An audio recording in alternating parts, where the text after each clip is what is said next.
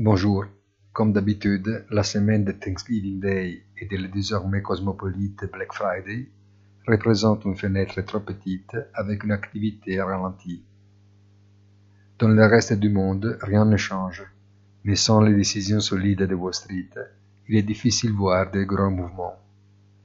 Les marchés ont gagné assez bien dans l'ensemble le vendredi dernier, mais sans des accélérations imprudentes.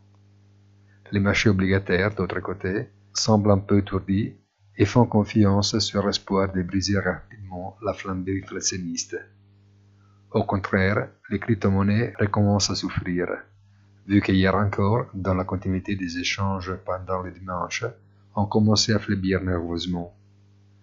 Le niveau d'attention est élevé parce qu'il y a si peu des entreprises opérant dans des secteurs complètement différents qui dans l'euphorie ont surfé sur la nouvelle mode financière et qui tout ou tard devront révéler si elles sont dans un de cheval à temps.